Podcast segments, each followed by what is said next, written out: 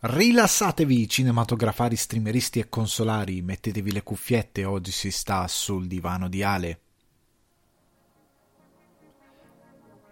Il pezzo che sentite in sottofondo è So There Are No Fuck Buddies di Sibau e io sono Alessandro Di Guardi, eh, ospite e conduttore e anima e corpo di questo podcast eh, e vi do il benvenuto o il bentornati eh, sul divano di Ale.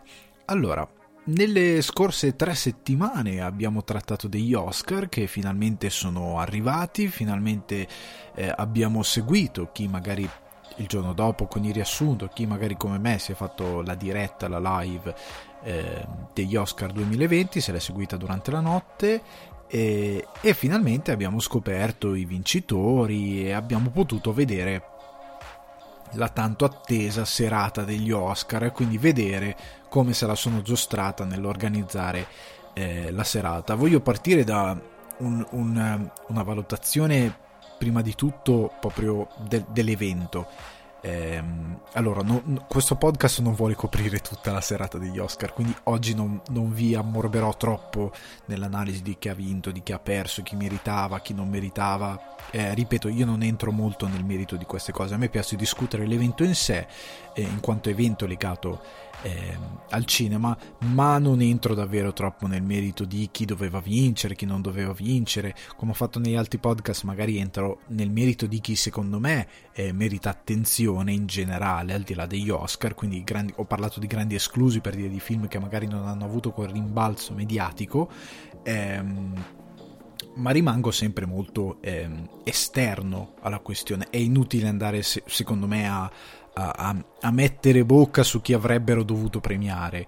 L'Academy, che è composta da eh, tutti i professionisti che vengono invitati, che poi votano i film eh, in gara, è, è, una loro decisione, è una decisione che prendono in base a quello che è eh, la loro professione, il loro, il loro sguardo e quindi è inutile andare a contestare questo tipo di premio che quasi eh, ha avuto popolare dei professionisti eh, dell'ambiente, quindi davvero secondo me ha poco senso. È, è, ovvio che ognuno di noi ha delle preferenze, ma eh, rimane sempre nel, nel, rimaniamo sempre nell'ambito delle opinioni su qualcosa che sappiamo già per come è strutturato, avere determinati, diciamo, eh, fra virgolette, limiti e regole che lo, lo, lo vanno a eh, vanno a creare un vizio di forma per il quale è così. È un premio di Hollywood, eh, votato da professionisti del cinema, principalmente di Hollywood, ma in ogni caso invitati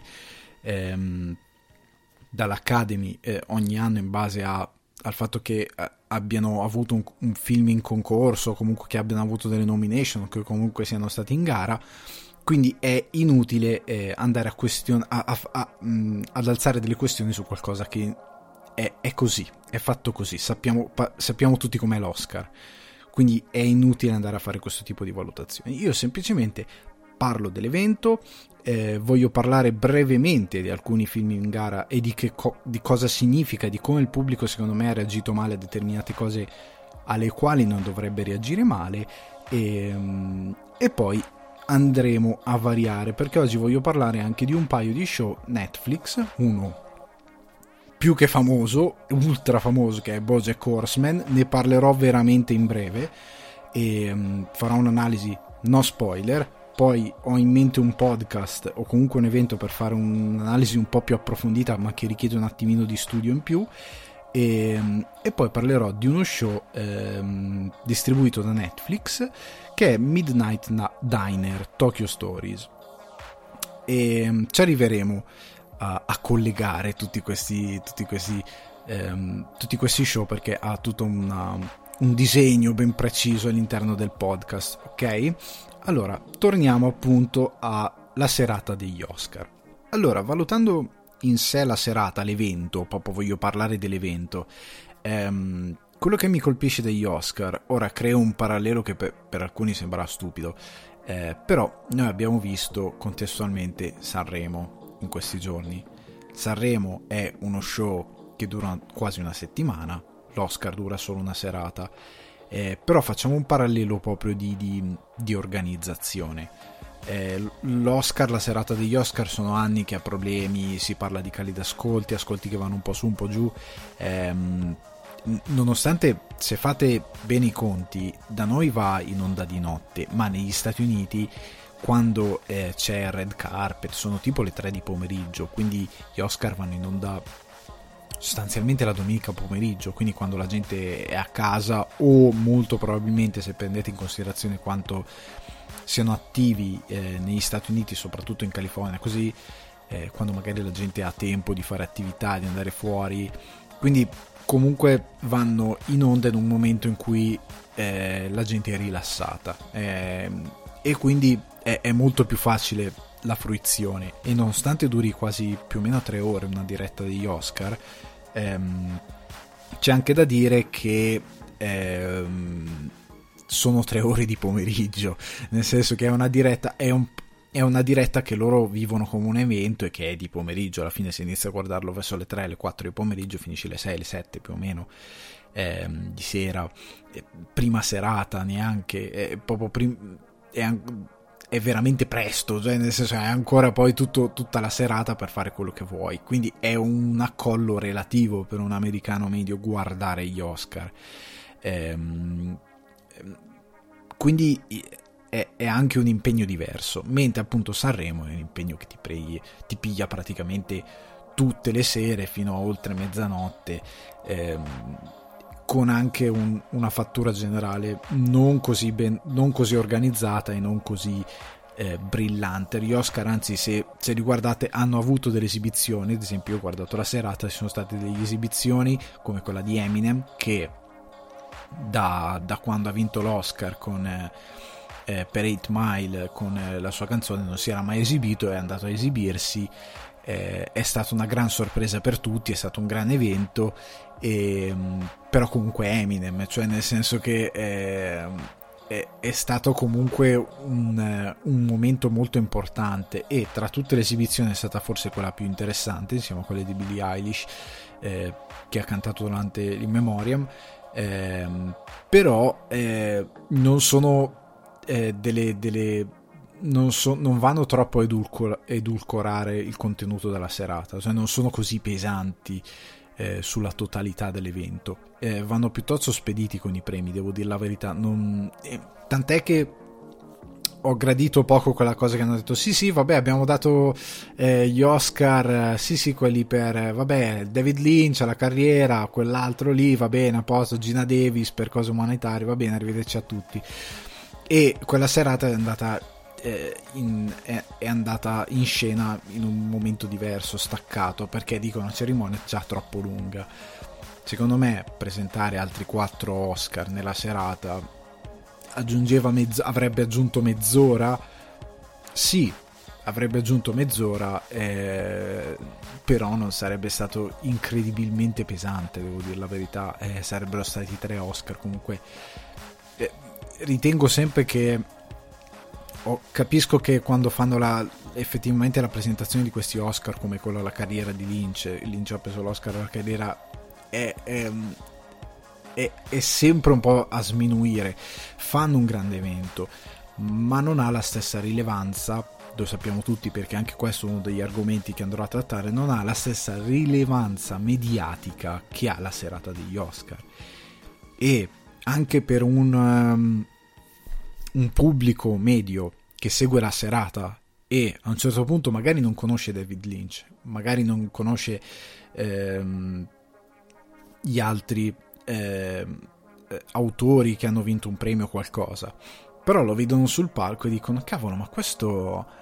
Ah ok, ma questo è David Lynch, eh, non, avevo, non, non, avevo idea, non ho mai visto niente di suo, magari visto, conosco solo quella cosa di suo, stava avendo un Oscar a carriera, cavolo, soprattutto magari un pubblico giovane che non, non, non conosce determinati autori, può rivedere e dire cavolo ma allora magari mi posso recuperare qualcosa magari si va a vedere Elephant Man o si va a vedere qualcos'altro e conosce qualcosa di nuovo. Perché quella serata ha un impatto mediatico grosso o come ehm, la nostra Lina Vermuller se ho, de- se ho, ricordato il nome giusto e lo so pronunciato giusto ehm, che comunque ha diretto dei, dei film eh, meravigliosi eh, e che è, è, spesso dimenticata, soprattutto dal, dai movimenti va, Me Too, è stata una, la prima donna, credo, nella storia dell'Oscar a ricevere una nomination come eh, miglior regista, se non ricordo male, e è, è quasi una dimenticata, cioè nel senso che eh, sarebbe stato bella averla nella serata degli Oscar, così da dare una risonanza di un certo di un certo livello a un'attrice di questo tipo che comunque ha fatto grande cinema. Eh, credo che gli Oscar questa cosa la dovrebbero un po' modificare eh, e, e, credo che dovrebbe sostanzialmente cambiare questa cosa. Eh, perché non credo sia il problema degli Oscar. Il problema della serata degli Oscar sono ehm, incredibilmente le cose che dovrebbero eh, rendere più fluida la serata. Sono, c'è stato un, ehm, un, intervento, un duetto comico. Ehm, non ricordo il nome delle protagoniste, scusatemi, eh, però è quella da cui tutti hanno memato il volto di Bill Eilish a un certo punto mentre le due cantavano una cosa. Ehm, un, hanno presentato due premi le due. E, ehm, ah, una delle due è Kirsten Wig. Eh, uno dei due interventi eh, è andato benino. L'altro era davvero cringe, quello a presentare il secondo premio, appunto dove cantavano, era davvero cringe. E hanno fatto un'esibizione brutta. Brutta, abbastanza impostata. Anche la presentazione iniziale di Chris Rock e Steve Martin, ehm, per, per, quanto io ami entrambi, eh, per quanto alcune cose siano state simpatiche, però l'ho vista abbastanza forzata, cioè che probabilmente era, era veramente impostata vi faccio un esempio, se avete guardato ehm, Ricky Gervais ai Globe, nonostante faccia delle battute truci che distruggono la platea, spesso e volentieri distruggono chi eh, è in sala, ehm, però ha un tempo comico, ha un, una gestione del, proprio delle reazioni della battuta che è completamente diverso. Loro due erano incredibili, Chris Rock e Steve Martin erano incredibilmente impostati. Non so se è un'impressione che magari ho avuto solo io, ma li ho trovati incredibilmente ingessati. Nonostante abbia gradito l'attacco a Bezos, che eh, qualora no, voi magari non seguiate il personaggio o quant'altro, è il um, CEO di Amazon ed è penso uno degli uomini più odiati dell'universo. Ehm, e, e, e, sostanzialmente lo, lo, hanno attaccato veramente frontal, frontale, in un modo frontale. E, è stato divertente, ha dato una certa soddisfazione, però al tutto mancava... Eh, l'intervento era, era, un po' sfarinato, non stava bene insieme. Eh, I due non, non avevano questa, questa, alchimia perfetta nel duettare a livello comico, sembrava stessero leggendo da un gob e non avessero mai provato le parti, che probabilmente è anche vero, nonostante in teoria le fanno le prove fino a qualche giorno prima di, di ognuno di quello che deve dire. Ehm, non lo so, la serata degli Oscar credo che abbia i suoi punti deboli in quelli che loro credono siano i punti forti, eh, abbia avuto qualche esibizione magari dovuta a qualche autore che sembrava giusto far esibire, ha, ha avuto delle esibizioni ben riuscite come quella di Billie Eilish o quella di Eminem. E, um, ha comunque una regia televisiva molto ben fatta, molto potente. La parte d'apertura è stata, la, l'esibizione d'apertura è stata fichissima, è stata veramente dinamica, è stata di intrattenimento, è stata fatta molto bene. Ehm, il, re, il, punto è che eh, il problema rimane il resto, ehm, rimane proprio come eh, amalgamare il tutto. E io credo che l'idea di togliere il presentatore e mettere tutti questi presentatori ospite funzioni o non funzioni, nel senso che eh, la mancanza di un presentatore che dà un tono alla serata e che crea un evento eh, si sente. Eh, non è stata un'edizione particolarmente brillante. Io credo che il presentatore dia un impatto importantissimo allo show e se tu lo togli per ritagliare tempo, ma poi lo show è veramente ehm, non ha alcuna memorabilità, eh, crei un danno. E ritornando al, paralle- al, parallelo tra Sanremo e gli Oscar, se gli Oscar sono molto più veloci, molto più fruibili per il pubblico e molto più e meno dolorosi da guardare, eh, se non appunto per delle esibizioni che secondo me sono andate veramente male, Sanremo invece è più doloroso in tutto, meno, eh, ha, re- ha, avuto quest'anno secondo me una regia televisiva meno curata, ha avuto molti tempi davvero eh, difficili da mandare giù con delle esibizioni, delle presentazioni davvero inutili eh, o più che altro delle esibizioni che hanno lasciato davvero il tempo che trovavano incredibilmente lungo a, li- a livello quasi del, del, stai tenendo in ostaggio il pubblico, soprattutto la serata finale, e quindi c'è proprio una gestione dello spettacolo completamente diversa. Io ritengo comunque che l'Oscar possa migliorare nell'intrattenimento, nel riportare magari un conduttore, scusate la voce va via, nel riportare un conduttore e allo stesso tempo nel dare un tono alla serata che dia importanza eh, secondo me a tutti, perché ripeto, gli Oscar a David Lynch e alla Vermulle sono stati un po'... Ehm, sono stati davvero buttati in questa cerimonia a parte e, e non se ne se, hanno fatto notizia ma ripeto l'Oscar è importante perché dà un impatto eh, pop per il pubblico molto importante e a questo punto ci ricolleghiamo ai vincitori e soprattutto la critica che è stata fatta, che ho visto online fatta da, ehm, da molti, eh, riguardo la vittoria di Parasite. Allora, la critica si può riassumere nel, nel dover sempre trovare qualcosa di cui lamentarsi. Eh, perché sostanzialmente la vittoria di Parasite, la grande vittoria perché ha vinto praticamente eh, miglior regia, miglior film internazionale, miglior film e miglior sceneggiatura. Eh, miglior sceneggiatura originale. Ehm, il film ha vinto i premi più importanti e, ed, era, ed, era, inaspettato perché molti si aspettavano 1917 venisse fuori molto, molto bene considerando le vittorie avute durante la World Season che anche Parasite le aveva avute ma non così forte come 1917 che aveva vinto moltissimi premi ehm, è stato inaspettato è stato bello, dico la verità, perché ha vinto il cinema migliore, eh, secondo me. Eh, um, però ho trovato davvero eh, stucchevole, davvero noiosa, più che altro questa protesta di ehm, dire lo hanno fatto vincere perché gli americani vogliono spingere su ehm, su quel tipo di cinema, sul pubblicizzare quel, quel tipo di cultura che negli ultimi anni che sta avvenendo, eccetera, eccetera. Allora, no, eh, il no è molto semplice perché, come detto in precedenza e come detto negli altri podcast, io non spiego il funzionamento dell'Academy.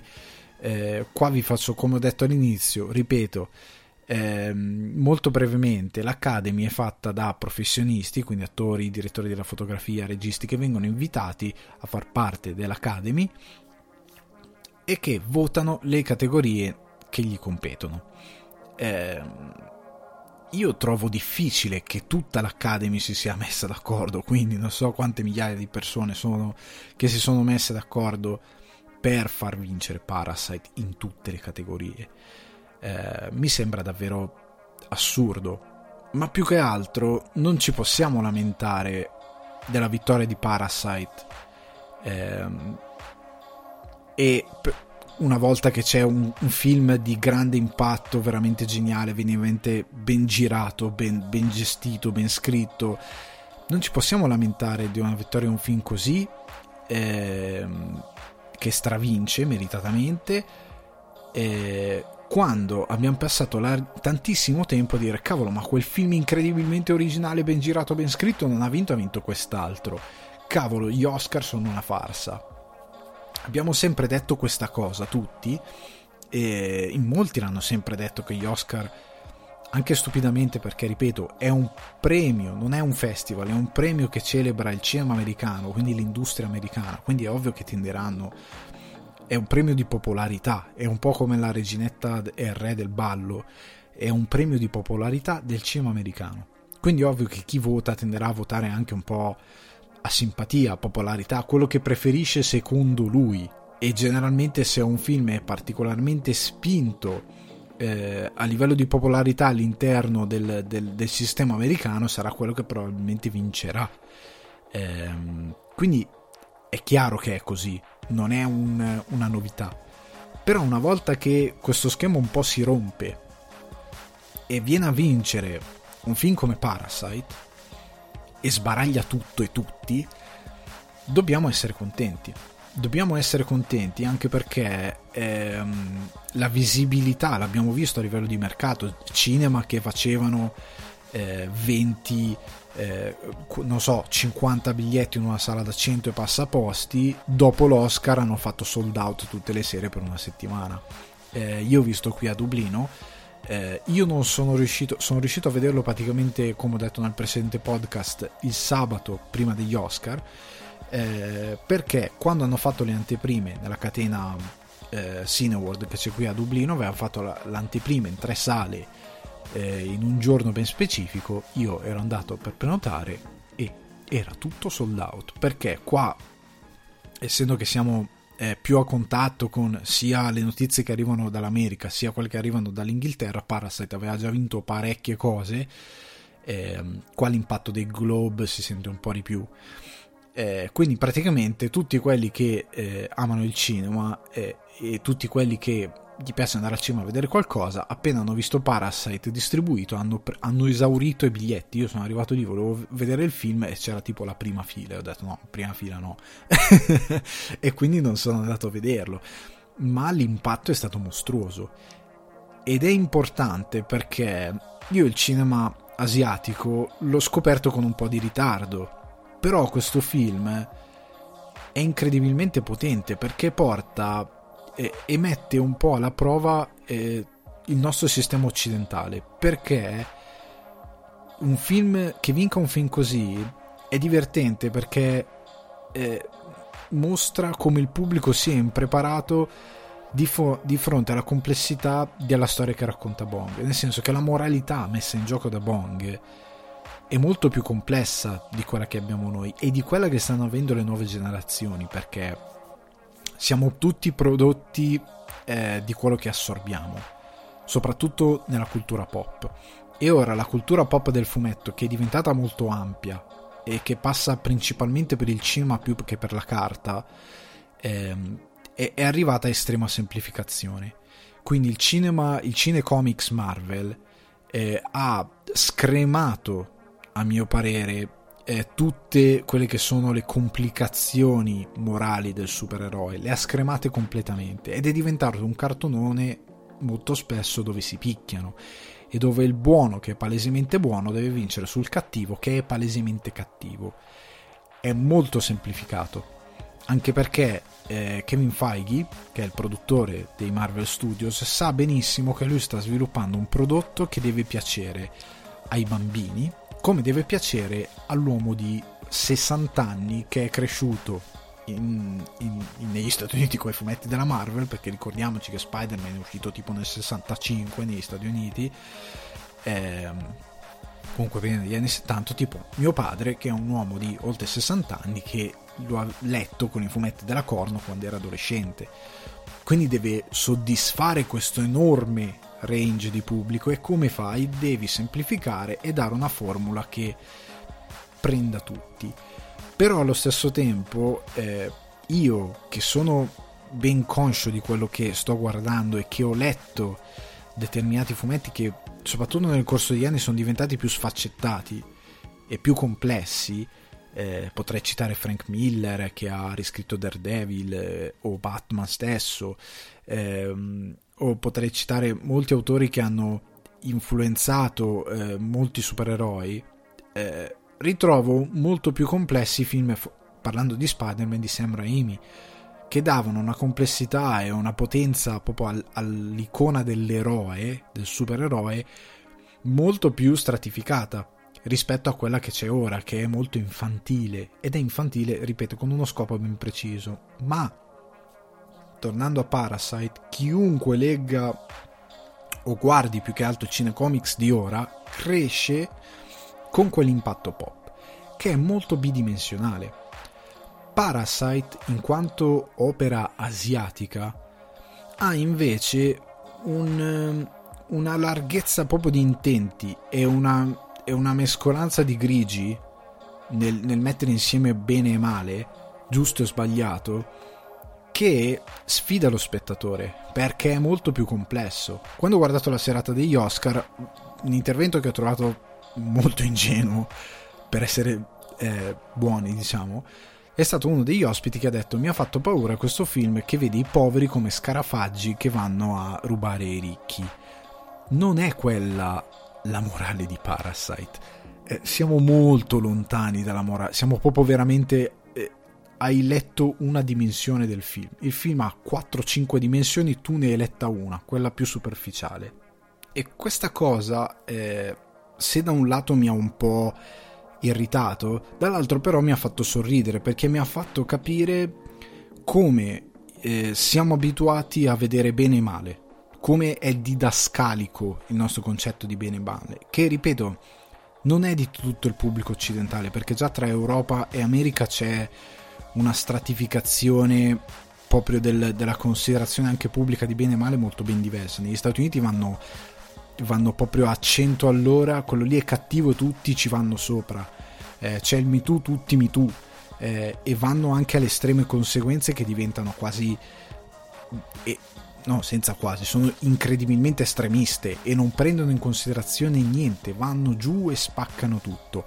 Eh, noi siamo un attimino più siamo un attimino più cauti, tendiamo anche a essere più critici verso le cose, tendiamo a far casino, tendiamo a mescolare le cose, siamo più caotici però tendiamo ad avere un attimino eh, le cose tra bene e male a bilanciarle un attimino, a, a, dargli una profondità in più che loro non danno. E, um, e questa cosa gli orientali la fanno ancora di più perché eh, io parlo della mia generazione cresciuta con molti manga e anime. Io ad esempio trovo assurdo che eh, molti ora abbiano determinate opinioni politiche, perché sono gli stessi che magari da ragazzini guardavano Capitan Harlock. E mio Dio, Capitan Harlock va contro tutto quello che loro pensano, nel senso che io vedo gente incredibil- incredibilmente destrorsa. Non entro nei, nel, nella politica, par- parliamo di una questione solo di impatto pop. Però vedo gente incredibilmente destrorsa a cui manca Capitan Harlock e Capitan Harlock va contro tutto quello in cui loro eh, credono, va contro tutto, contro ogni cosa, o molti altri anime, manga di quella generazione hanno una moralità, un, delle sfaccettature tra bene e male che sono incredibilmente complesse. Eh, prendete Evangelion, prendete Cowboy Bebop, prendete eh, ma anche qualcosa semplice come One Piece. Eh, ha dei momenti in cui eh, viene sfidata davvero la moralità dello spettatore. Perché vi faccio un esempio stupido: una del, delle prime parti di One Piece, quando loro stanno per partire verso il Grande Blu, c'è questo punto in cui loro arrivano con la nave e c'è una balena con un'enorme cicatrice sulla testa che non li vuole far passare. Non li vuole far passare, allora. Eh, eh, Luffy scopre che eh, è perché quando era passato un precedente anni, molti anni dietro un pirata, si erano sfidati e lui erano diventati poi, riassumendo molto, scusate se vado proprio al nocciolo, erano diventati sostanzialmente amici e gli aveva promesso che sarebbe ritornato. Ok? E dopo questa sfida che avevano fatto, lui gli aveva promesso che sarebbero ritornati. E questo non era più tornato, probabilmente perché c'era rimasto nel, nel suo viaggio verso il Grande Blu. E questa balena ora aveva questo, fra virgolette, trauma per via di questa cosa. Lui cosa che sciocca tutta la ciurma perché non capisce, non capisce cosa fa, spezza, se non mi ricordo male, il pennone della nave e glielo ripianta esattamente al centro di dove aveva la precedente, dove aveva la cicatrice, rifacendogli la stessa esatta promessa. Ora, tutti dicono sei impazzito, cosa stai facendo? Perché gli pianti il pennone spezzato nel, nel, eh, nel cranio della balena?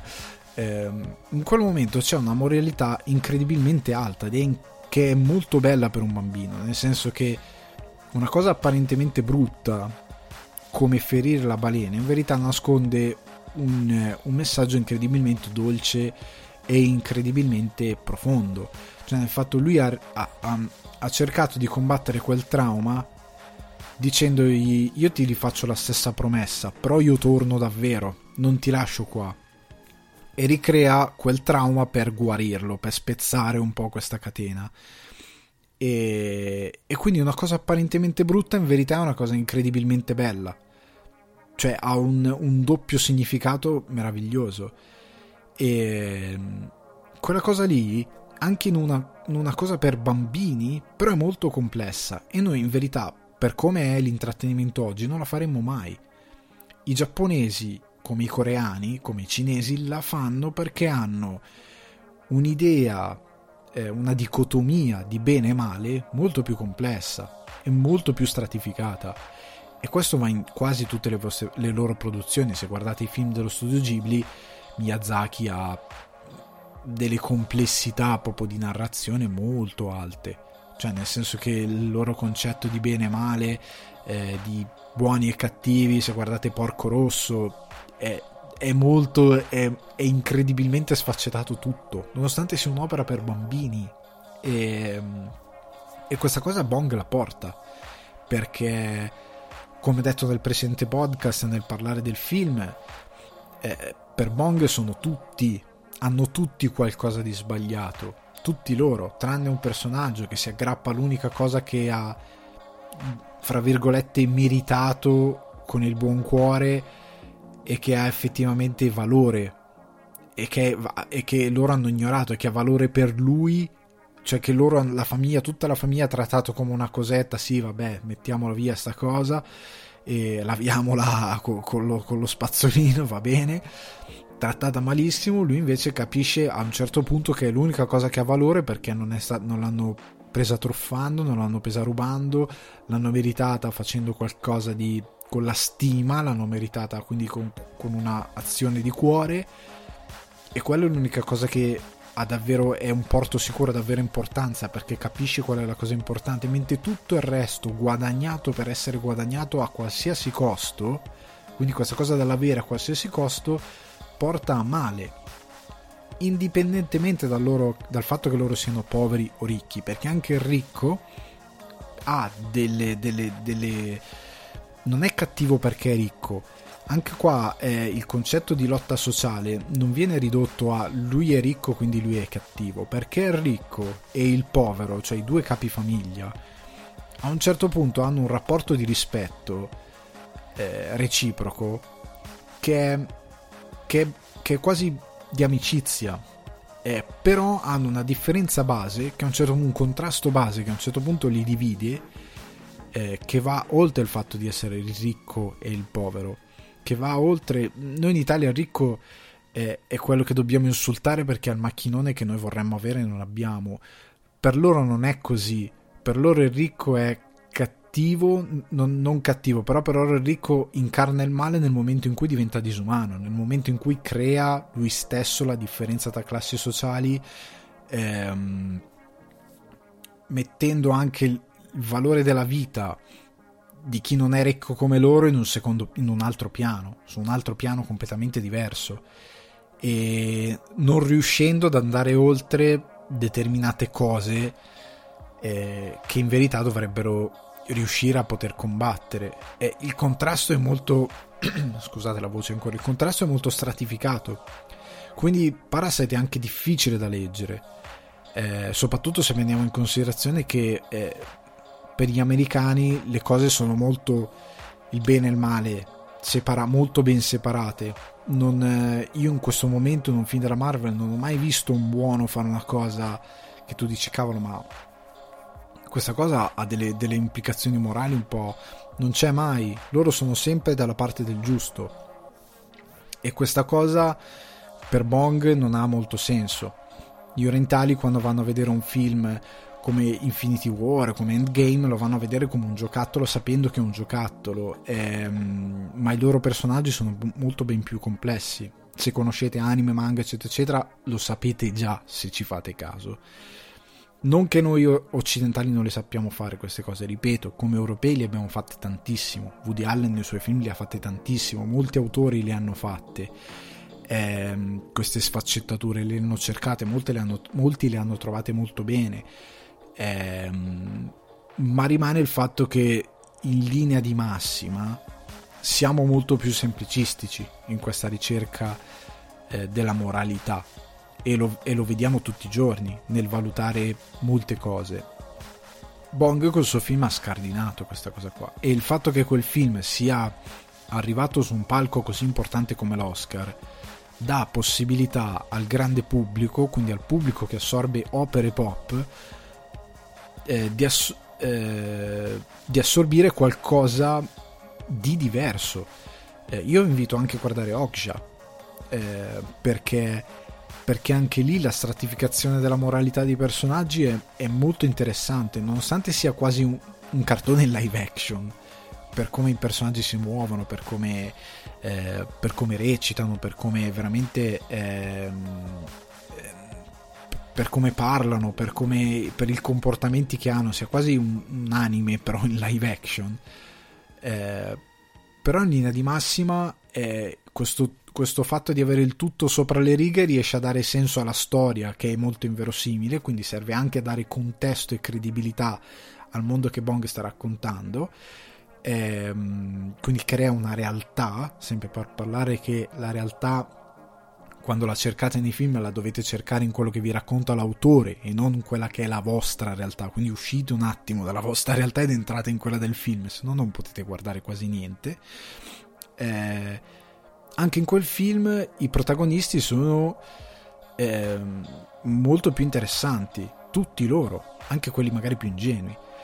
Eh, e, e, e come Snowpiercer la metafora carpenteriana, anche un po' carpenteriano Parasite negli intenti, eh, la, la, metafora carpenteriana di Snowpiercer è molto interessante perché anche tutti i personaggi sono alla fine quello che fanno, quello che arrivano a raggiungere alla fine del film. Eh, ti mette un attimino in discussione, cioè arrivi a chiederti ma hanno fatto bene, hanno fatto male e questa cosa cosa ha portato, che cos'è questa cosa, quindi è molto interessante. Eh, se siete dei gamer io credo che tutti conosca, conoscano la saga di Metal Gear Solid. Metal Gear Solid di Hideo Kojima ha dei personaggi incredibilmente forti. Dei personaggi, io credo che The Boss, il personaggio di The Boss sia uno dei personaggi più incredibili della storia del medium videoludico e in generale di tutte le storie, cioè ha una potenza e una moralità alle spalle che io neanche al cinema trovo. Cioè quando si parla di personaggi femminili da ricordare, io credo che The Boss debba entrare di Hideo Kojima vada assolutamente ad entrare in quella cosa lì. E, e facendo un passo indietro a Tarantino.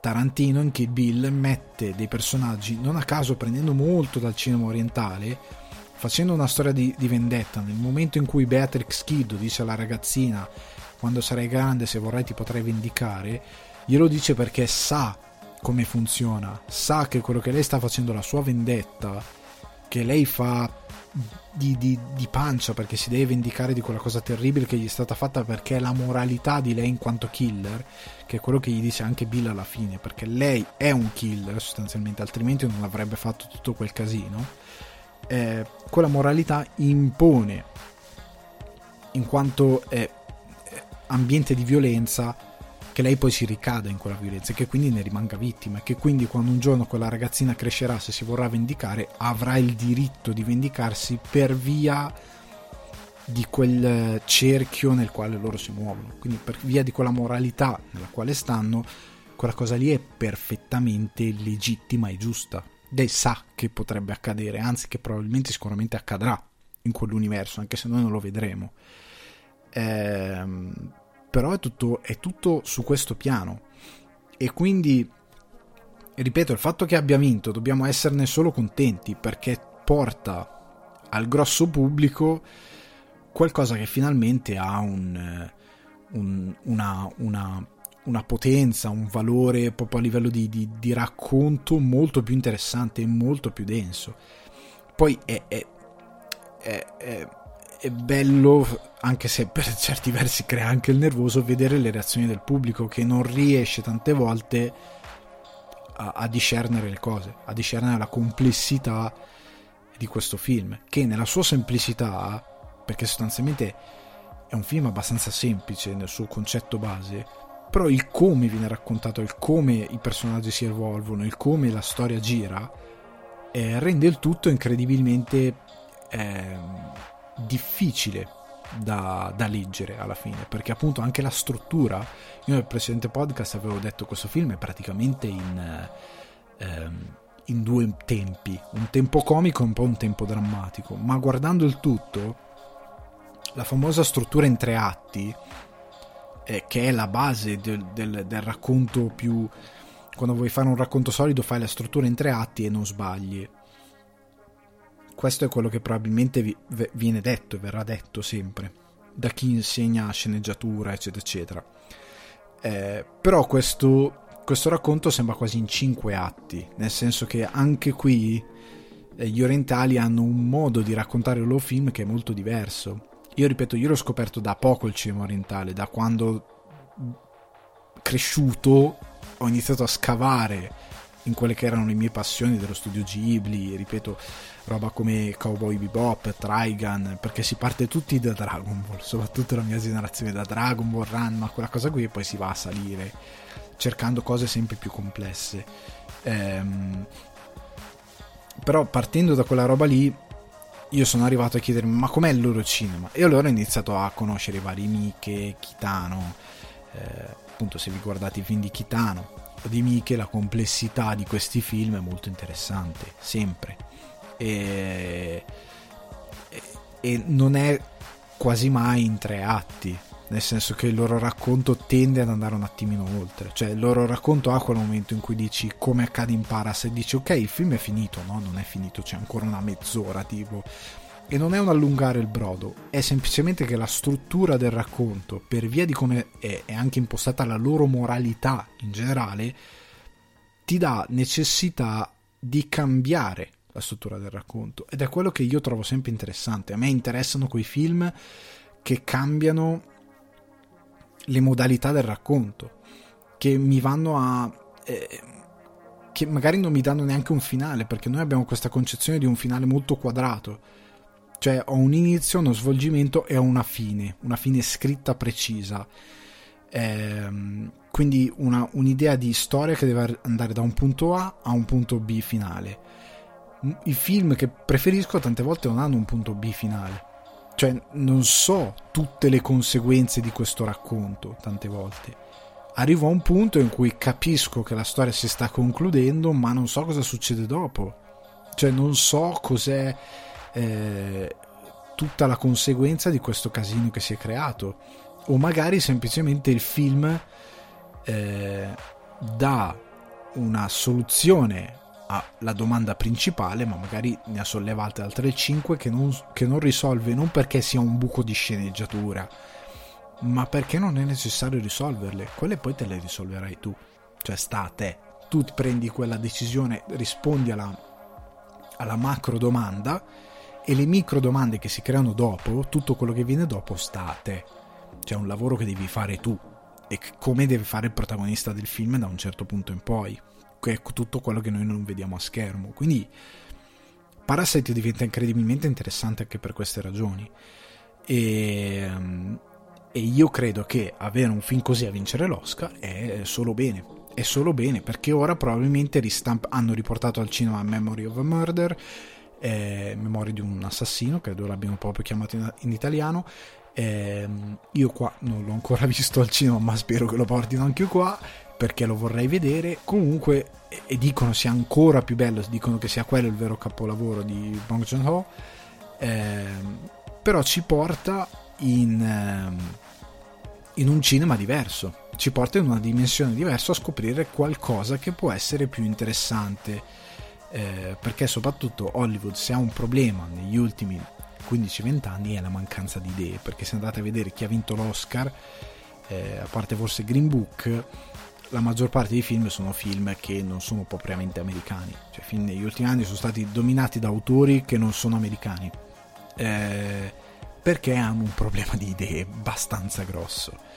Eh, e la scoperta del mondo orientale per Hollywood, che eh, io ripeto, ogni volta che Hollywood tocca un adattamento e prova ad adattare qualcosa di orientale secondo i suoi standard fa delle robe che sono dei mezzi disastri, dei mezzi disastri, non citiamo Death Note, eh, Alita è un film bellino ma ha dei problemi proprio nell'adattamento di idee che eh, sono molto superficiali. Eh, e allo stesso tempo eh, ci sono state diverse opere che eh, non, non, hanno avuto granché eh, granché senso nell'essere adattare dagli americani. Si potrebbe parlare del famoso film di Dragon Ball, eh, un adattamento criminale. Hanno dovuto anche lì mettere l'high school, le cose da teenager, quando in verità non era quello il caso. Non era assolutamente quello il caso. Il tutto doveva partire da più lontano. Eh, doveva partire da una cosa che non fosse la quotidianità americana che deve sempre stare al centro di ogni loro racconto quando non è necessario. Eh, pot- nel senso che ed è interessante come Pacific Rim di Del Toro sia stato mal apprezzato dal pubblico che a quanto pare negli ultimi anni dice di amare i manga giapponesi ma io questo amore non, non ce l'ho visto perché quando è uscito Pacific Rim al cinema che ha dei debiti enormi verso tutta quella, quella, quella, quella poetica di mecha e di robottoni e di kaiju degli, america- dei giapponesi, scusatemi, tu non, come fai a non vedere quel film e a non riconoscere determinate cose come le immagini plastiche di lui con la spada che taglia in due il mostro fuori dal pianeta che è presa di pacco da qualsiasi eh, manga o anime di robottoni eh, come fai a non, a non, amare quella cosa lì se ami davvero anime e manga giapponesi? Come fai a non capire che tante cose che fa del Toro sono una dichiarazione d'amore verso quell'immaginario? Questa cosa lì qui per me è abbastanza inconcepibile. E credo che forse finalmente questo boost di un autore sudcoreano, comunque fa parte del mondo asiatico, faccia riscoprire magari un determinato cinema Adesso in questi giorni in Italia ho visto che è uscito eh, Il lago delle oche selvatiche. Io l'avevo visto a Cannes, l'avevo recensito eh, dopo la visione a Cannes. Eh, lo aveva visto anche Quentin Tarantino che è stato ringraziato da Bon Joon dicendo tu hai sempre messo i miei film nelle tue liste che è anche una cosa buona avere un autore così che dite guardate c'è quelli che fanno cinema incredibile guardateli perché è quello che deve fare anche un regista che abbia un minimo di gusto, che, che, che guarda e che si muove. Ehm, quindi è andato a guardare questo Lago delle, delle Oche Selvatiche perché è un bel noir ed, ed, ha veramente delle idee visive di messa in scena incredibili, quindi andatelo a vedere. Eh, e allo stesso tempo è bello che Bon Joon-ho abbia detto io ho fatto cinema perché c'è stata questa cosa che ha detto Scorsese ha fatto, ha fatto fare la standing ovation a Scorsese che se non la faceva fare lui non la faceva fare nessuno e è, è, è, abbastanza incredibile è abbastanza incredibile. Ed è stato un momento bellissimo proprio per il cinema. Per una volta gli Oscar hanno avuto un momento bello per il cinema e non per l'autore che sale sul palco e come ha detto Ricky Gervais generalmente ringrazia Dio, sua gente e poi magari dice qualcosa di politico però generalmente celebra se stesso più che il cinema. E, e io credo sia stato incredibile. Secondo me, momento proprio bellissimo, stupendo. Quindi andatevi a guardare eh, Il lago delle oche selvatiche. Andatevi a guardare i film di Bon Joon-ho se vi capita, recuperatevi eh, Kitano, recuperatevi Mike, magari parlerò un po' di Kitano, ho intenzione di parlare di Kitano e di approfondire un po' il regista, di scoprirlo un po' insieme perché alcuni film oggettivamente mi mancano, non li ho mai visti. Eh, e di cercare di scoprire queste vie del racconto diverse. Perché io ripeto, l'Oscar, l'utilità grossa che ha l'Oscar è che nel momento in cui un autore vince l'Oscar, entra all'interno della cultura pop. È terribilmente brutto da dire, però l'Oscar ha questa funzione di sdoganare determinati autori, determinati stilemi. Nel momento in cui, perché, esempio stupido, quando ha vinto l'Oscar eh, La forma dell'acqua, eh, io quell'anno sono andato poi, coincidenza, in Giappone. Eh, vado in Giappone e sentivo turisti eh, italiani dire: Ah, gente magari di eh, oltre 50 anni che al cinema tu li guardi, capisci questo, al cinema non ci metti piede quasi mai. Ehm, che diceva: Ah, sono andato a vedere finché ha vinto l'Oscar, era una zozzeria.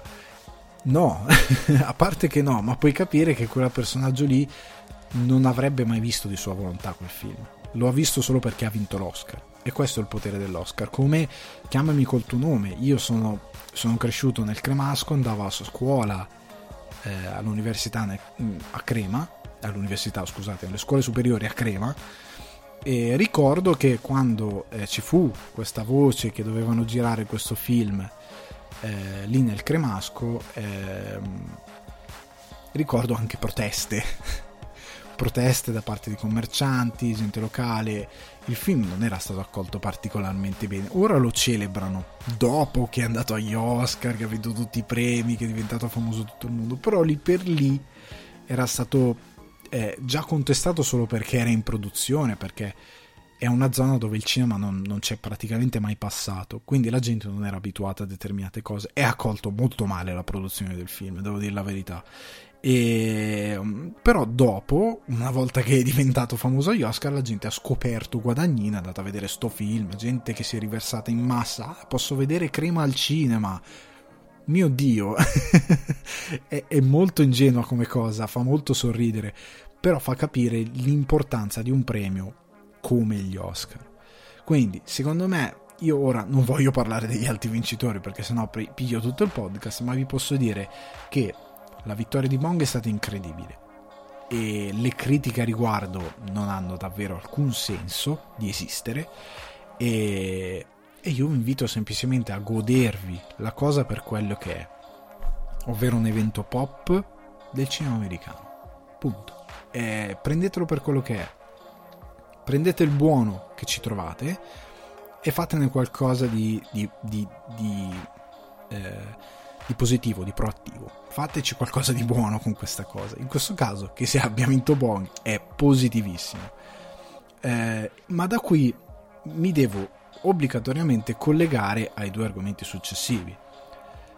Che prima di tutto Project Horseman perché è uscita la sesta stagione, la seconda parte della sesta stagione su Netflix e io l'ho divorata e um, mi piaceva parlarne in connessione appunto dell'idea delle, dell'ideale di cinema eh, e di animazione soprattutto giapponese e in, per grandi intenti anche asiatica quindi eh, perché questo collegamento? allora è presto detto noi abbiamo questa concezione orrenda, tutta occidentale, e lo ha dimostrato, scusate, mi ricollego anche agli Oscar, la vittoria di Toy Story 4, eh, per la quale il cinema d'animazione o comunque l'animazione in generale sia un mezzo ad appannaggio esclusivo dei bambini.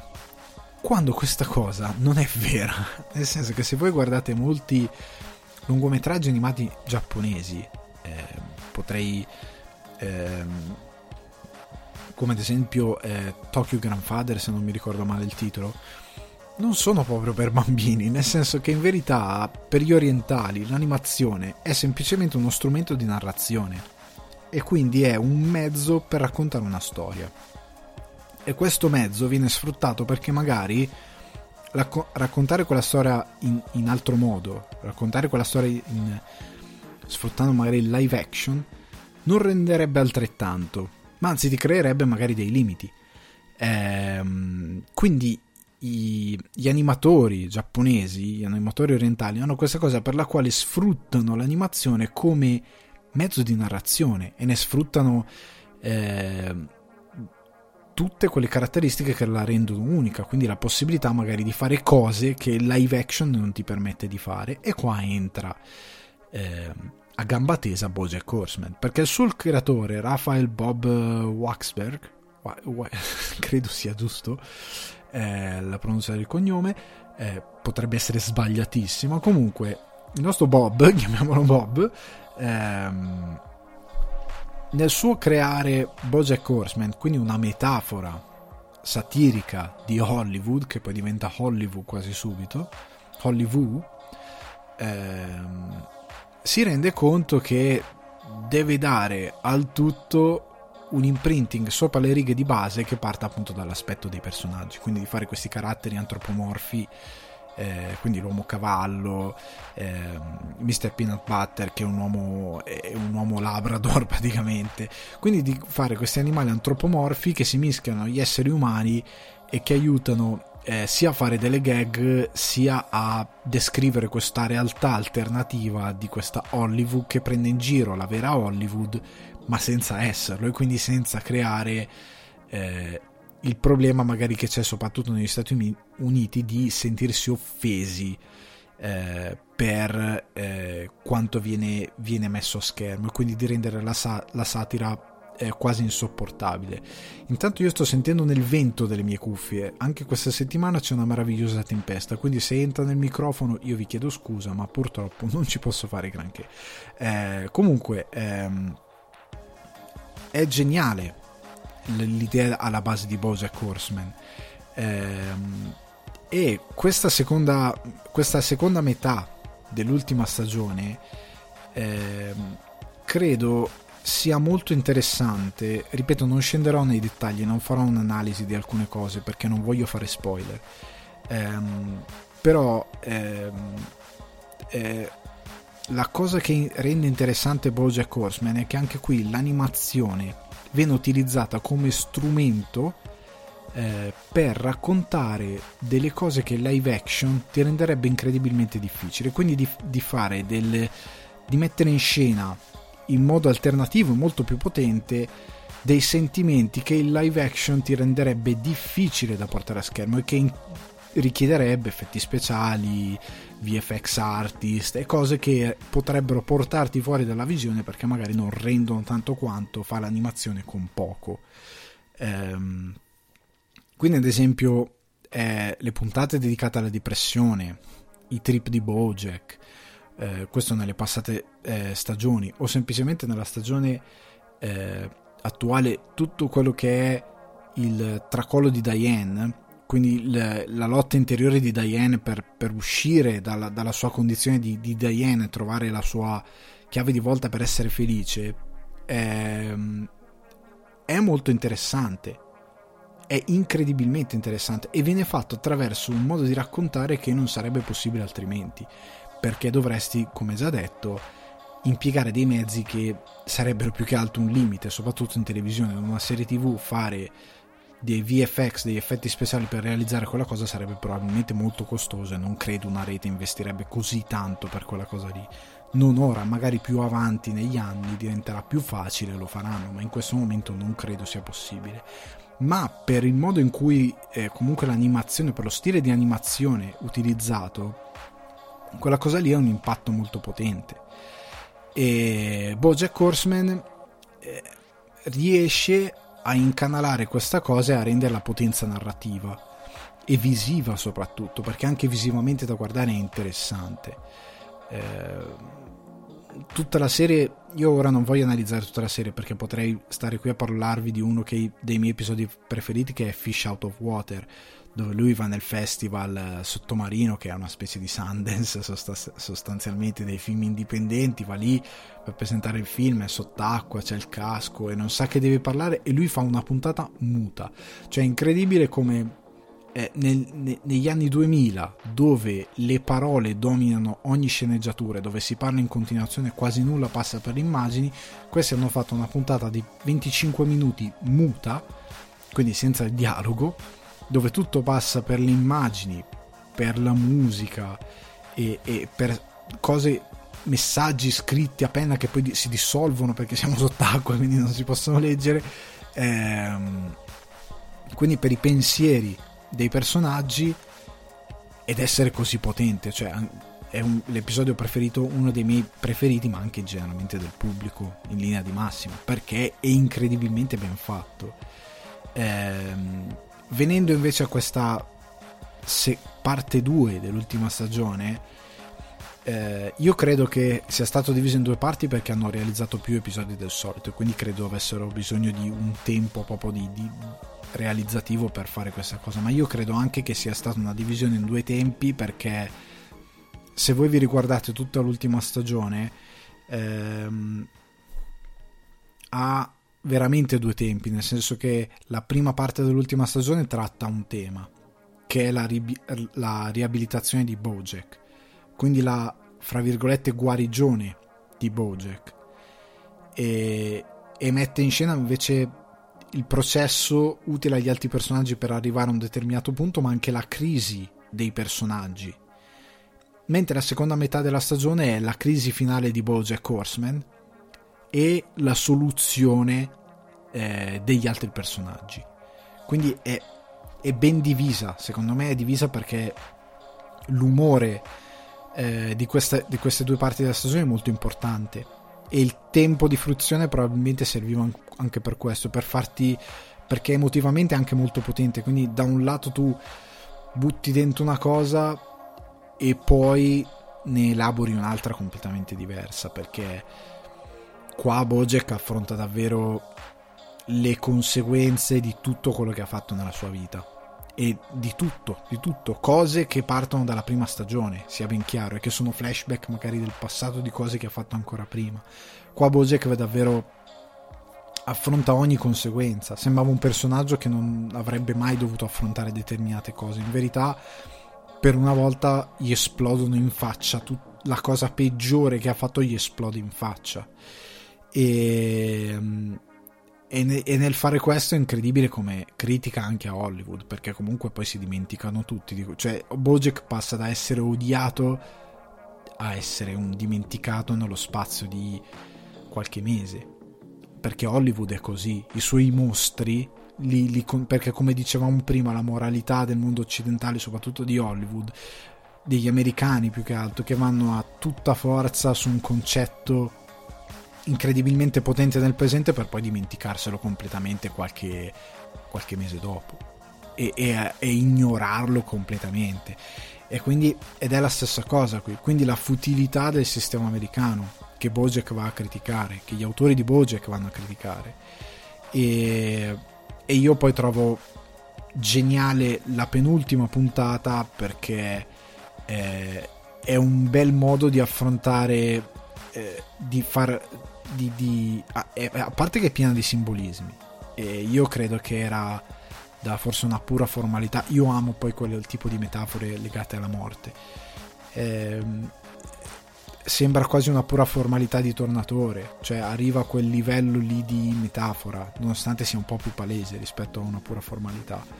Eh, e, e ti crea soprattutto un, un impatto emotivo devastante perché non dà speranza, cioè gli autori non mentono, eh, dicono esattamente quello che pensano riguardo la morte e mettono Bojack in una situazione di, di, di panico assoluto e di panico anche tuo, perché effettivamente tu guardi quella cosa lì e dici ok, f- questa cosa qui è finita, è, è la fine di tutto.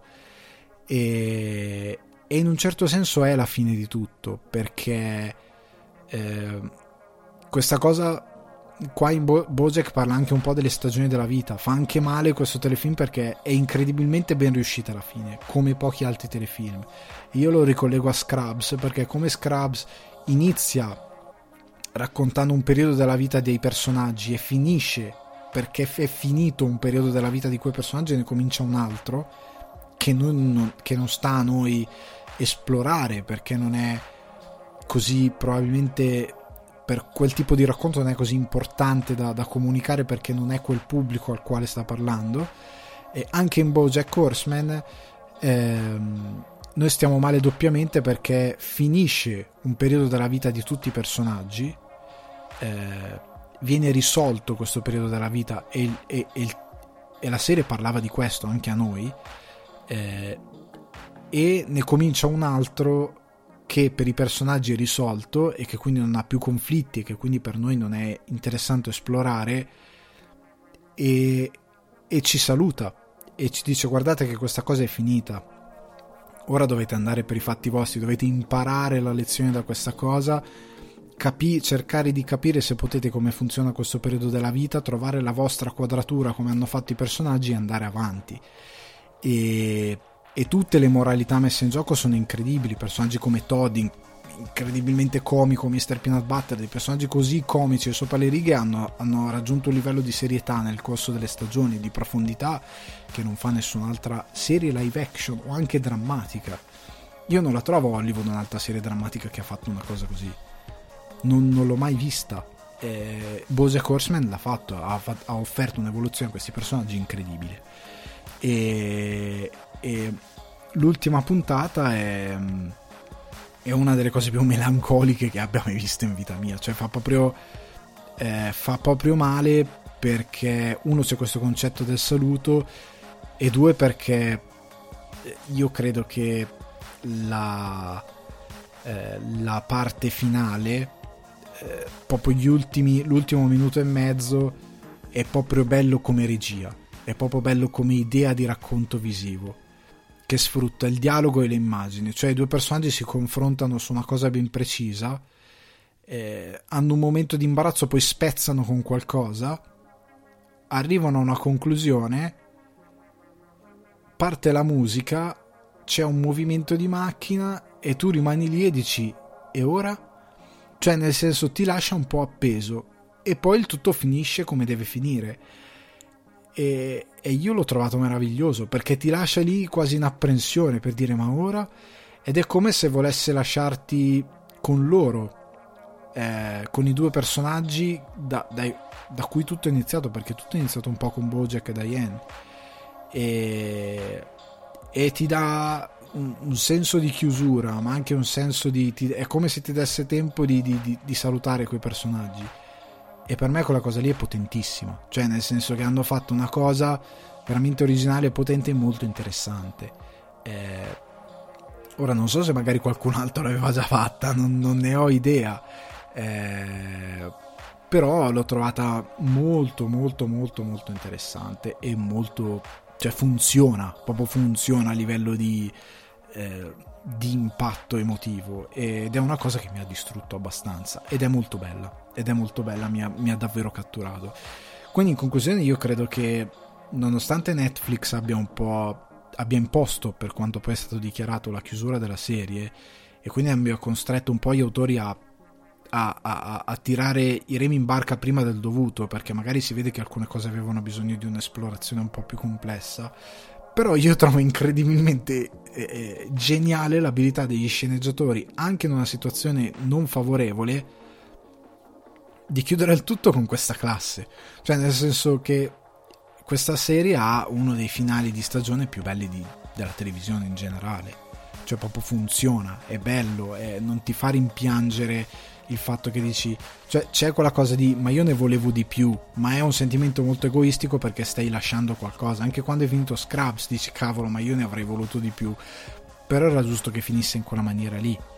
Se ci pensi effettivamente bene, era giusto finire, era giusto chiudere. E di Scrubs poi fra l'altro ne parlerò, dedicherò un podcast molto più dedicato proprio alla televisione e soprattutto a Scrubs. Eh, però era giusto davvero chiudere in, mo- in questo modo. E secondo me mom- è incredibile quando uno sceneggiatore in un momento in cui ti dicono oh devi chiudere la serie perché sì e, e tu lo fai così bene sei davvero bravo. Cioè nel senso ci sono serie che continuano ad andare in onda che non chiudono così bene che non vanno così bene. Eh, quindi secondo me e che non hanno la dignità di chiudere. Ce ne sono alcune che dovevano chiudere almeno almeno sei stagioni fa vero Grace Anatomy? Allora, ehm, e, e, quindi è, è anche la, la, maturità dell'autore, questa cosa qui. Eh, I record non contano nulla se nessuno ricorda quello che hai fatto per arrivare ai record.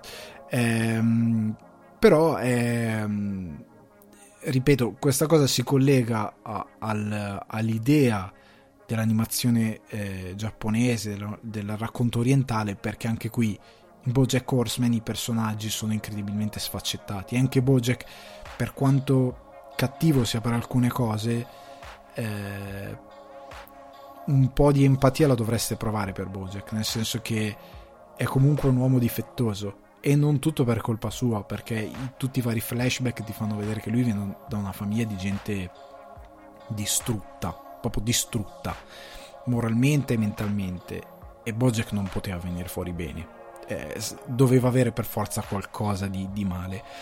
Lui purtroppo è venuto su davvero col peggio di quello che poteva succedere ed è diventato la versione peggiore di lui ed è, diventa una versione migliore solo alla fine pur rimanendo un uomo incredibilmente spaventato e quindi Bojack nell'essere un personaggio negativo però ti crea empatia perché è pur sempre un uomo che combatte contro i suoi demoni e e io credo che sia una cosa molto interessante, molto importante da, da vedere. Ehm, e quindi ci offre una cosa che nessun altro show americano ci offre davvero, tranne pochi, perché ce ne sono davvero pochi che offrono una moralità, forse Breaking Bad e Better Call Saul ci offrono delle moralità abbastanza sfaccettate, ma l'idea di massima quasi nessuno. Ora veniamo molto velocemente a Midnight Diner Tokyo Stories. Allora, anche qui eh, show giapponese, quindi eh, ne parlo perché appunto si ricollega direttamente a questo discorso del, del racconto giapponese ed è una serie che eh, prende posto in un piccolo izakaya, che sono quei, quei ristorantini eh, giapponesi dove si mangia al bancone, eccetera, eccetera, eh, che si trova a Shinjuku, a Tokyo, uno dei quartieri più fichi di Tokyo. Io ci sono stato, lo amo, lo amano quasi tutti, se non lo amate siete disumani e orrendi. e, mm, è un ristorante, eh, una zaka, un izakaya che rimane aperto da mezzanotte alle 7 del mattino. E eh, il ristorante è un pretesto per raccontare le storie di questi personaggi che sono clienti eh, saltuari o che sono clienti abitudinari. Ovviamente, come nel più classico dei, dei, dei, dei plot, ci sono dei clienti abituali che sono sempre lì e che girano in tutte le storie, ma ogni storia parte da un piatto che si ricollega a un ricordo o comunque un sentimento e eh, che serve come pretesto per raccontare la storia di questi clienti saltuari che passano per il diner. Cosa che trovo eccezionale di questa serie è che anche qui sono episodi di 20-25 minuti e riescono a raccontare, allora innanzitutto se come me vi piace mangiare, quindi siete delle bestie, e soprattutto se siete stati in Giappone o se vorreste andarci, eh, vi innamorerete alla follia del lato di quel piccolo lato culinario che c'è in ogni episodio perché vi fanno vedere proprio come vengono cucinati i piatti, cosa ci va nei piatti ed è tutto fatto in modo diegetico, non è cosa che staccano, c'è una roba ridicola dove diventa Masterchef Giappone, no no, è proprio inserito bene nel contesto narrativo perché il tutto gira attorno a questo master che è il proprietario di questo locale che è anche un tipo stupendo questa cicatrice, meraviglioso. Comunque, ehm, se vi piace mangiare, la vostra pancia sarà soddisfatta perché vedete queste cose stupende. Eh, se vi piace il Giappone ancora di più perché secondo me l'opening di questa serie televisiva che si apre con questo inquadratore di Shinjuku e questa, questa eh, musica, questa canzone, questo team fatto con la chitarra eh, acustica e la voce del master che spiega nell'opening eh, cos'è il suo diner, le regole del suo diner, dicendo che questo diner è aperto da mezzanotte alle 7 del mattino, incredibilmente frequentato, e che lui non ha un, ha un menu piccolo, ma che fa qualsiasi cosa a condizione che lui abbia gli ingredienti. Quindi tu entri, gli vuoi chiedere un piatto di ramen che ti piace particolarmente, se lui ha gli ingredienti te lo fa, o se glieli porti tu, lui te lo fa comunque. Quindi è stupendo. E, ehm, quindi se amate quel romanticismo lì del Giappone è stupendo. Eh, eh, io quando sono andato a Tokyo sono arrivato a Shinjuku e mi sono visto la stessa, ho fatto lo stesso percorso che fa la camera, per mi stava venendo tipo da piangere perché è stupendo. Ehm, e poi io sono fissato con la notte, amo le cose raccontate di notte, quindi per me questo, questo telefilm qua è orgasmico, è stupendo. Ehm, ma quello che torno indietro, trovo spettacolare che in questi 20-25 minuti riesce a raccontare delle storie a volte che hanno sempre questo misto di elementi di, di comicità e di dramma. Generalmente sono drammatici, ma non drammatici in modo stucchevole. Eh, anche nel raccontare, c'è una puntata dove parlano di porno, c'è una puntata dove parlano eh, di quei telefilm con i mecha e con stile Power Rangers, quindi che è preso largamente dal Giappone, quindi gente che si trasforma con le tutine e combatte il male con, gli, con i mecha. Eh, scusatemi. Eh, nonostante eh, questa cosa qui, eh, queste, queste cose molto ingenue, poi riesce a costruire delle storie dietro incredibilmente umane ed incredibilmente solide e ripeto, scusatemi se mi ripeto, ma sfaccettate a livello proprio umano di personaggi eh, della loro moralità che è incredibile. Cioè, secondo me, se volete scrivere, se volete imparare a fare sceneggiatura, guardatevelo, guardatevelo e studiatevi le puntate, come dovreste guardare e studiarvi le puntate di Bojack Horseman o di Scraps, perché in 20 minuti ti dà una profondità narrativa che alcune serie, anche belle, che hanno episodi di 50 minuti per 12 episodi, non riescono ad avere e che vanno ad edulcorarsi perché si annacquano troppo in cose che si potrebbe anche non raccontare. Ehm, qua si va al nocciolo della questione. Si usa molto l'impatto visivo, i dialoghi ci sono, non, non sono insistenti. Eh, quello che succede è incredibilmente la storia. Eh, empatizzi anche se tu non sei giapponese, sei in una cultura, sei immerso, ti prendono e ti buttano in una cultura completamente diversa, empatizzi incredibilmente tanto e trovi eh, sia lati positivi del Giappone, quindi un certo eh, rispetto spirituale, un certo rispetto morale, una dicotomia molto profonda, ma trovi anche i, i, i lati negativi, quindi i dogmi. Eh, a proposito c'è un, un, un fumetto meraviglioso di eh, chiamato L'Olmo, se non mi ricordo male, di... Ehm, Dio mio, non mi sta più venendo un nome. Eh, comunque è questo fumetto meraviglioso di questo illustratore giapponese tratto da un libro, adattato da un libro che si apre dicendo eh, sa- sappiamo che amate il Giappone, sappiamo che amate la cultura giapponese, che siete innamorati, ma cercate anche di capire che abbiamo dei problemi, dei limiti culturali molto imponenti e che dovete imparare a comprendere e rispettare perché la nostra non è una società perfetta, una cosa del genere, parafrasando. E, e questo, questa serie tv fa altrettanto, cioè ti mostra anche delle cose che sociali, dei limiti sociali, dei limiti eh, delle ideologie eh, che sono radicate nella loro cultura e che offrono dei limiti e che creano delle problematiche e che rendono il tutto incredibilmente affascinante, ma anche eh, duro per chi è probabilmente giapponese e si trova costretto a vivere determinate situazioni. Quindi io vi consiglio questa serie perché è veramente forte, cioè nel senso è una serie che riesce a, ad affascinarvi, a farvi ridere, a farvi conoscere determinati aspetti culturali, ma allo stesso tempo vi offre un, a livello drammatico una visione del dramma molto diversa, molto meno eh, stucchevole, cisi, molto meno eh, stupidamente drammatica, cioè non trovate mai il dramma di eh, come facciamo noi o come fa tante volte il, cinema americano, di il milionario che si strugge perché non trova la ragazza o perché c'ha il problemino eh, da, da da te delle 5, cioè non c'è mai questa cosa qui. I problemi sono molto umani, sono molto universali e pur collegandosi alla cultura giapponese eh, riescono a arrivare al pubblico. Cioè questa cosa io la trovo meravigliosa, il fatto di riuscire a comunicare a me che sono italiano, che ho una cultura completamente diversa e per quanto io possa leggere, studiare, comunque il mio retaggio culturale, io posso aprirmi a altre culture, anche viaggiando, io mi apro moltissimo a queste cose, però il mio retaggio culturale è ben preciso e questa cosa arriva anche a me. Anche a me che io non vivo in Giappone, non vedo determinate problematiche, non conosco determinate problematiche, ma vedo solo gli aspetti positivi della cultura da uno che la vede da fuori. E per me questa cosa è, è fondamentale.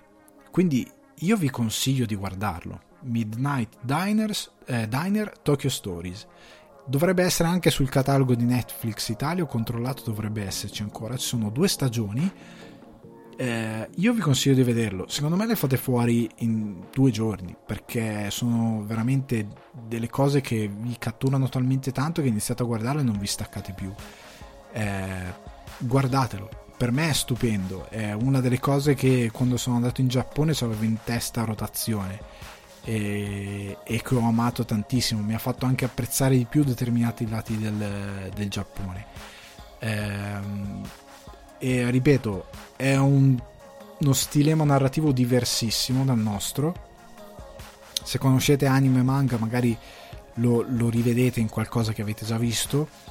Ma è molto interessante come anche nel live action loro abbiano una sensibilità diversa. Quindi non voglio dilungarmi troppo e ribadire troppo determinati concetti, io vi saluto, spero che questa puntata del podcast vi sia piaciuta, che vi abbia intrattenuto che vi abbia dato degli spunti di riflessione eh, particolarmente interessanti. Eh, vi rimando a settimana prossima. Potrei fare un episodio speciale, non ne sono ancora ben convinto riguardo alcune cose che ho visto. Ci rifletterò. ci rifletterò. Eh, magari parlerò di alcuni trailer che sono usciti, di alcuni teaser che sono usciti. Non lo so, vedremo. Voglio fare un'analisi su Batman. È venuto fuori un teaserone di Batman, si è scatenata la polemica un po' senza senso e mi interessa parlarne. Oggi non c'era spazio perché ci siamo dedicati all'Asia, ci siamo dedicati all'Oriente. Tra l'altro sta per uscire un, Blu-ray una remaster di In the Mood for Love, quindi recuperatelo, tenete d'occhio Amazon, quello che è. Quando esce la distribuzione guardatevelo, non aspettate magari quello in italiano, magari prendetevelo anche in inglese, però recuperatelo perché è molto bello. Eh, a questo punto vi saluto per davvero. Eh, statemi bene, fate i bravi, non fate casino, evitate polemiche e divertitevi, ok? Un saluto a tutti, ciao!